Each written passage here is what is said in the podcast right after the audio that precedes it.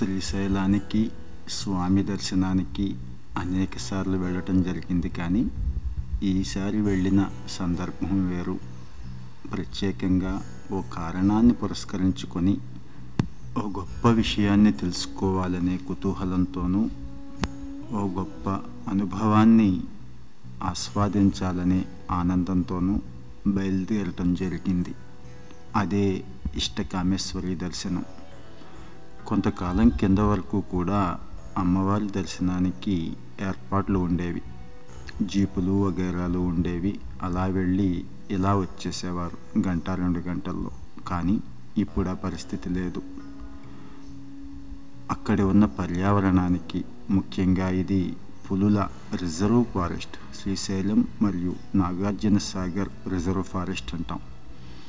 ఇక్కడ సహజ సిద్ధమైన పర్యావరణానికి హాని కలుగుతోందని ఫిర్యాదులు వెళితే ఈ రాకపోకల్ని ముఖ్యంగా వాహన రాకపోకల్ని నిషేధించారు.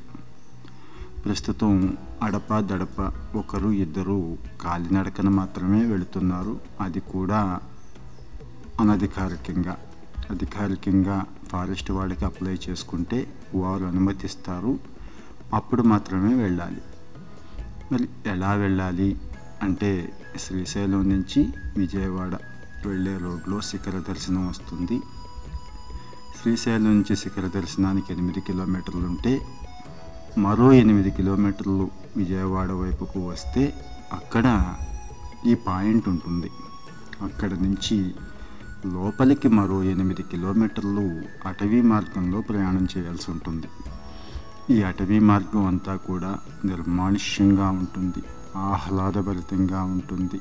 ఆ గాలి చాలు బతికేయటానికి అనిపిస్తూ ఉంటుంది. కొత్తగా అటవిలోకి వెళ్ళిన వాళ్ళకి కొంత అడ్వెంచరస్గా ఉంటుంది. అయితే జంతువులు అవి కనపడవు అనుకోండి ఒకవేళ కనిపించినా వాటిని మనం డిస్టర్బ్ చేయకూడదు. ఇక మా ప్రయాణం అటవీ శాఖ వారి అనుమతి తీసుకున్న తర్వాత కాలినడకన ప్రారంభమైంది. మరీ ఉదయాన్నే ప్రయాణం మంచిది కాదు. జంతువులు సంచరించే అవకాశం ఉంటుంది కాబట్టి కాస్త ఎండెక్కిన తర్వాత బయలుదేరటం మంచిది. నలుగురు ఐదుగురు గుంపుగా కలిసి నడక సాగిస్తే నడక చేసిన శ్రమ కూడా తెలియకుండా ఉంటుంది.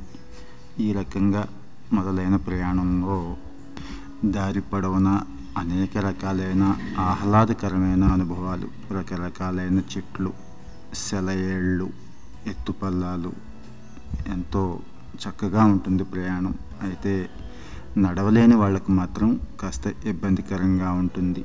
ఈ ఏకబిగిన నాలుగైదు కిలోమీటర్లు నడవగలిగే వాళ్ళు మాత్రమే ఇక్కడికి వెళ్ళటం ఉత్తమం.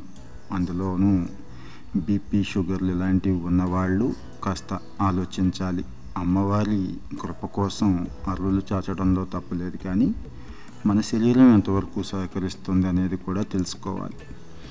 ఇక ప్రధానంగా ఎంత కష్టమైనా కూడా ఎందుకు ఇప్పటికీ కూడా జనం వేలం వేరుగా ఈ ఆలయానికి విచ్చేస్తున్నారు అంటే ఇష్టకామేశ్వరీదేవి ఈమె కోరిన కోర్కెలు ఖచ్చితంగా తీరుస్తుంది అనే నమ్మకం భక్తులకి కొంగు బంగారం లాంటిది ఈ తల్లి. అనేక శతాబ్దాల చరిత్ర ఈ ఇష్టకామేశ్వరి దేవాలయ చరిత్ర. ప్రాచీన కాలంలోనే ఈవిడ వెలసిల్లిందని శ్రీకృష్ణదేవరాయలు కూడా అమ్మవారిని దర్శించుకొని అనుగ్రహం పొందాడని అక్కడ ఇప్పటికీ ఉన్నటువంటి వారు చెప్తూ ఉంటారు. ఈ ఏకబిగిన సుమారుగా గంటన్నర సేపు నడిస్తే దేవాలయం వచ్చింది. దేవాలయం వచ్చే కొద్దీ మనసుల్లో ఎంతో ఉత్కంఠ ఏదో తెలియని ఆనందం. తీరా దేవాలయం దగ్గరకు వెడితే కాస్త ఇబ్బందిగా అనిపించింది.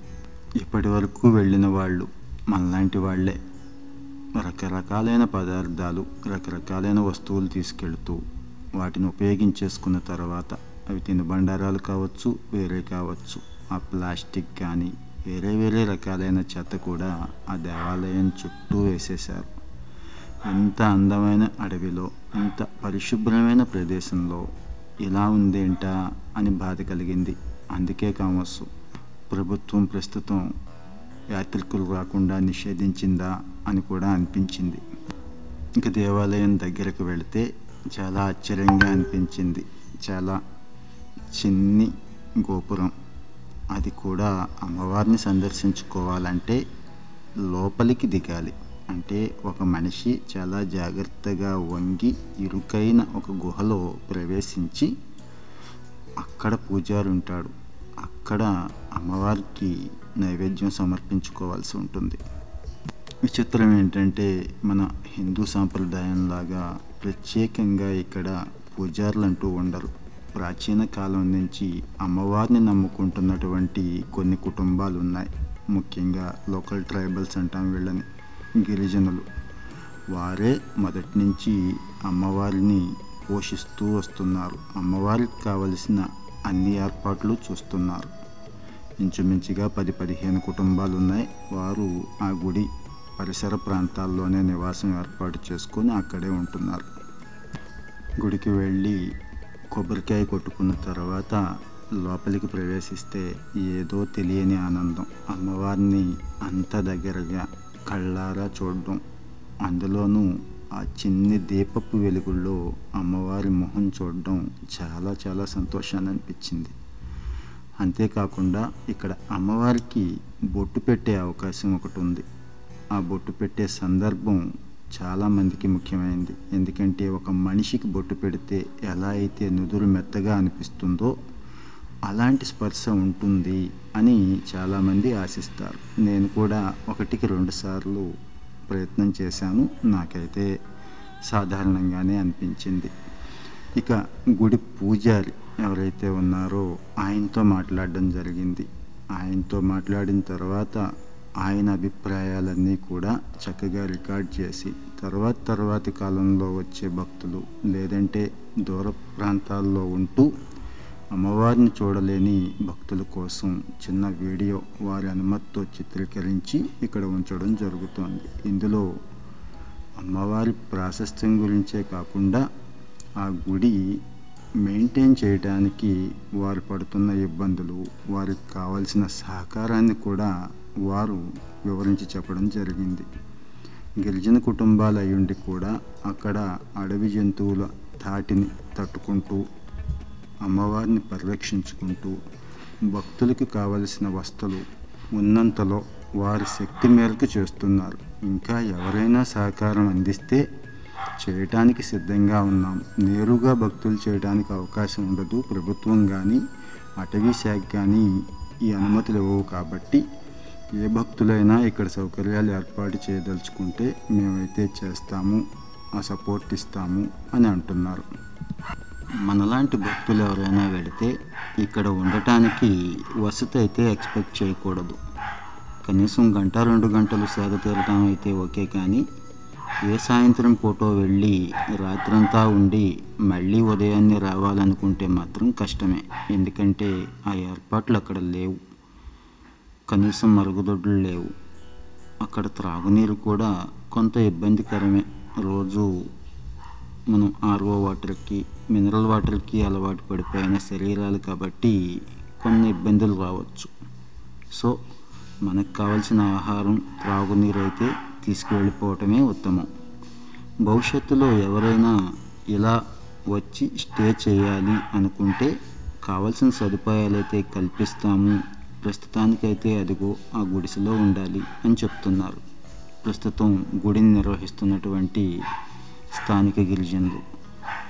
ఏ మహాత్ముడైనా ఏ ధర్మాత్ముడైనా వచ్చి కాస్త సహాయం చేస్తే ఇలా రాత్రిపూట ఉండాలి. ఆ తర్వాత ఉదయాన్నే దర్శనం చేసుకుని వెళ్ళాలి అనుకునే వాళ్ళకి ఏర్పాటు చేస్తాము అంటున్నారు. ఇది ఒక మంచి ఎక్స్పీరియన్స్గా ఉంటుంది భవిష్యత్తులో. ప్రస్తుతం గుడి అద్భుతమైన ఏర్పాట్లు అయితే లేవు కానీ అమ్మవారి మహిమ మాత్రం అపారం. ఇక్కడున్న కుటుంబాలు అలా అమ్మవారు పోషణ చూసుకుంటూ వస్తున్నాయి. వీళ్ళు కూడా పెద్దగా కలిగిన వారుగా కనిపించలేదు.